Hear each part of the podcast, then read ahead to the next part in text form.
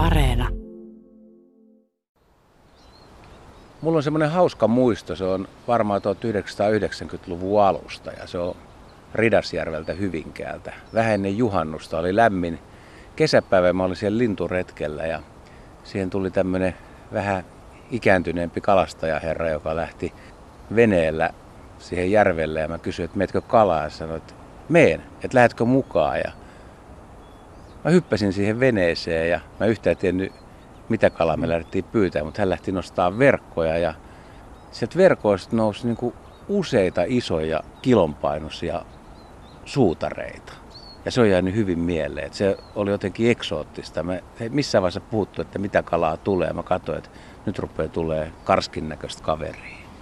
Joo, no se suutarihan on aika tämmöinen eksoottinen laji. Ja puhuit tuosta Ridasjärvestä, niin sehän on kyllä oikeinkin semmoinen tyypillinen suutarille sopiva elinympäristö. Että se on tämmöinen matala ja erittäin rehevä. Siinä on paljon ruovikkoa ja sitten siellä on myöskin hyvin paljon tämmöisiä uposlehtisiä vesikasveja, kaiken näköistä ulpukkaa ja, ja vitoja paljon. Suutari viihtyy tämmöisessä. Se on tämmöinen lämmön suosia, että se lämpenee Ridasjärvi, se on vielä aika tummavetinen, niin se lämpenee aika herkästi auringonpaisteessa, kesällä varsinkin. Suutarille se on ihan ihanteellinen elinympäristö. Tämä kaveri kertoo, että, että hän on kalastanut niitä monta vuotta ja arvostaa sitä lajia ja, ja sanoo, että hän, hän savustaa sitä ja tekee monella eri tavalla. Ja, ja vähän pahoitteli, että suomalaiset kaikki ei nykyaikana osaa syödä, mutta aikaisemmin kuulemma on ollut merkittävä kala. No näin se on, että se oikeastaan se ei ole kyllä koskaan ollut suomalaisten mitenkään suuressa suosiossa. Että tuolla keskeisemmässä Euroopassahan sitä on pidetty ihan lammikkokalana ja viljelty, ihan kasvatettu ruokakalaksi. Että sitä on, sitä on pidetty, eri, pidetty erinomaisena ruokakalana. Ja tota, no, suomalaiset kyllä on sitten löytänyt sen ja jossain paikoin Suomea sitä on kyllä hyödynnetty aikaisemminkin, mutta että se on ollut kyllä selvästi ihan tämmöinen aliarvostettu kala. Ottaa huomioon, että se kasvaa aika isoksi ja liha on aika kiinteä ja varsin maukasta.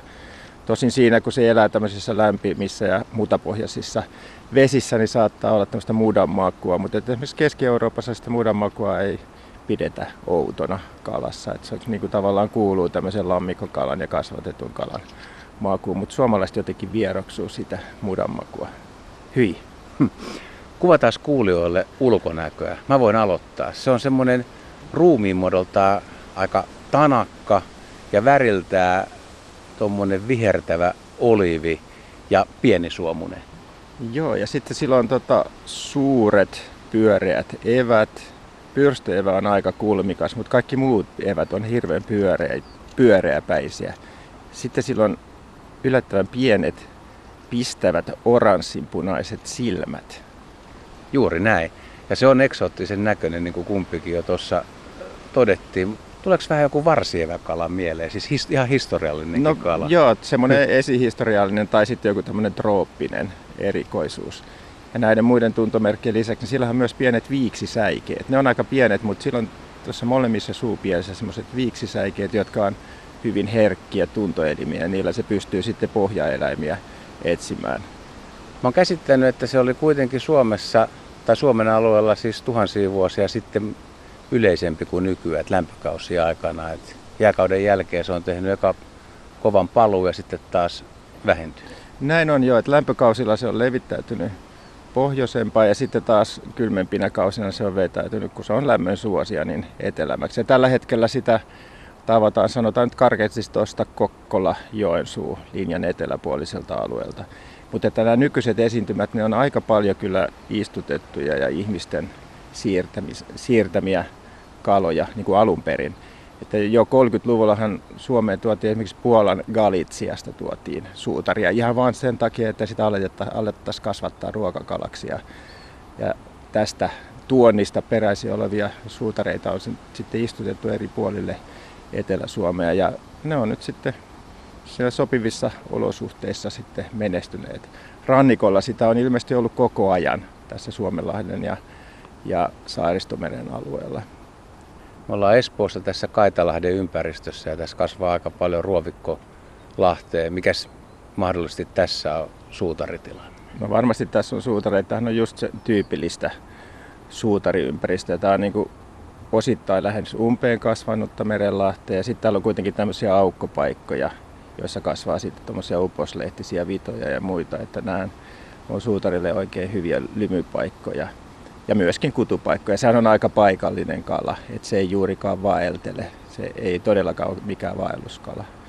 Se on kesäkutunen, siis kutee lämpimänä kesäpäivänä Joo, al- öinä. Al- alkukesästä kutee ja se kutuhan on aika erikoinen, että se on siinä yleensä tota, iso naaras on saanut peräänsä lauman tämmöisiä vähän pienempiä koiraita ja se voi olla aika villiäkin se kutumeno, että naaras menee siellä ruovikossa kovaa vauhtia ja sitten nämä innokkaat sulhaset siinä perässä ja sitten hetkittäin pysähdytään sitten värisevin liikkeen, naaras laskee mätiä ja koiraat maitia ja mätimunat on hyvin pieniä ja takertuvia, ne takertuu sinne vesikasveihin ja niitä on paljon, niitä voi olla satoja tuhansia tuommoisessa isossa naarassa, että se on aika tehokas lisääntyjä siinä mielessä.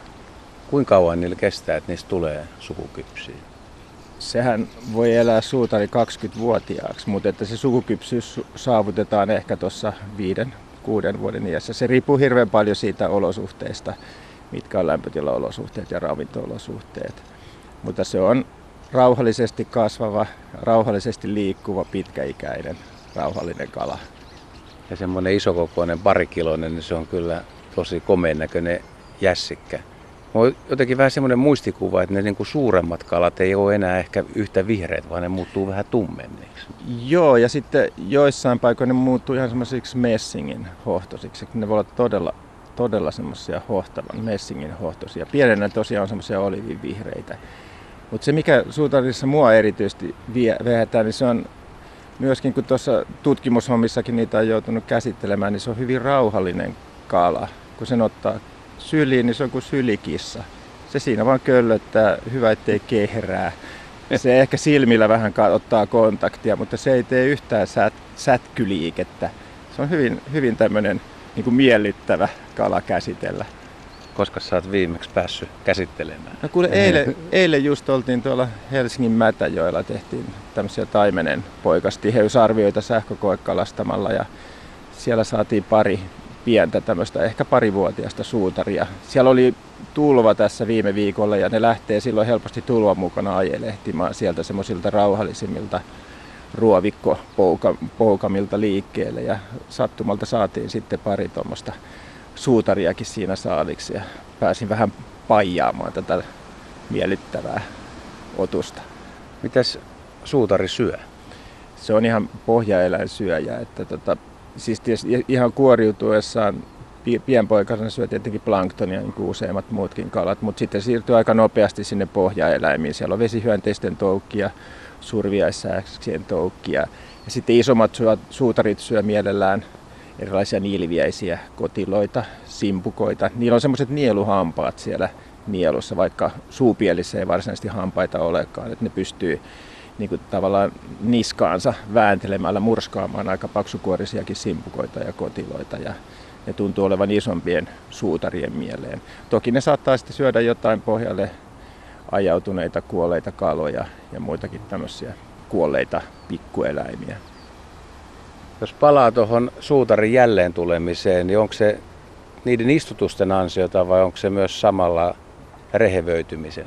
Onko se siitä hyötyä? No sekä että. Siis monia kalalajia ihminen on levittänyt istuttamalla, mutta tietenkin kun se hyötyy rehevy- rehevyydestä ja lämpimästä, niin to- totta kai tämmöinen nykyinen sukkessio tässä Etelä-Suomessa niin vesissä on se, että ne rehevöityy. Myös rannikkovedet rehevöityy ihan luonnostaan, mutta tietysti, tietysti tämmöiset lämpimät talvet ja leudot talvet, niin ne edes auttaa niiden ensimmäisen kesän poikasten selviämistä talvesta ja siis hyödyntää koko tätä, tätä suutarikantaa Suomessa. Jos olisi tietokilpailu ja pannaan suutari ja räätäli, räätäli on hyönteinen, mutta kuinka moni suomalainen tietää, että suutari on kala? Aika harva kyllä. Se on kuitenkin niin salamyhkäinen ja jos ei sitä nyt vartavasti lähde pyytämään, niin sitä harvoin näkee.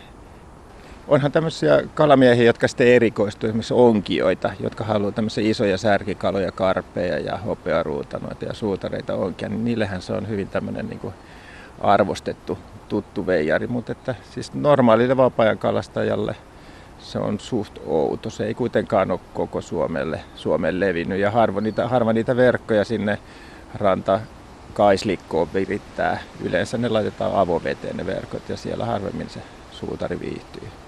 Olisi kyllä kiva tietää, mistä se nimi on peräisin. Joo, ehkä silloin tämmöinen niinku rauhallinen ote. Ja must, mulle tuli mieleen sen nuuka, suutarin tämmöinen ruskea nahkaessu, joka sillä on edessä. Mm, kun sopii niitä. Niin se ehkä sillä on jotain semmoista olemusta sitten tähän oikeaan suumaakkeriinkin sitten verrattuna. Me ollaan nyt aika monella tavalla kehuttu suutaria ja se todellakin on. Se on mystinen, sulonen, söpö, pehmeä, kaunis ja esihistoriallisen oloinen kala. Vieläkö löytyisi joku, millä voisi mainostaa? Tai mitä haluaisit tietää suutareista? Kyllä mä vähän halusin tietää niiden tämmöisestä seuraelämästä, että, että miten ne oikeastaan aikaansa viettää siellä. Että kuinka paljon ne esimerkiksi tuntee toisiansa, onko niillä jotain tämmöistä sosiaalista elämää siellä Kaisla-viidakossa, kun ne siellä lymyilee.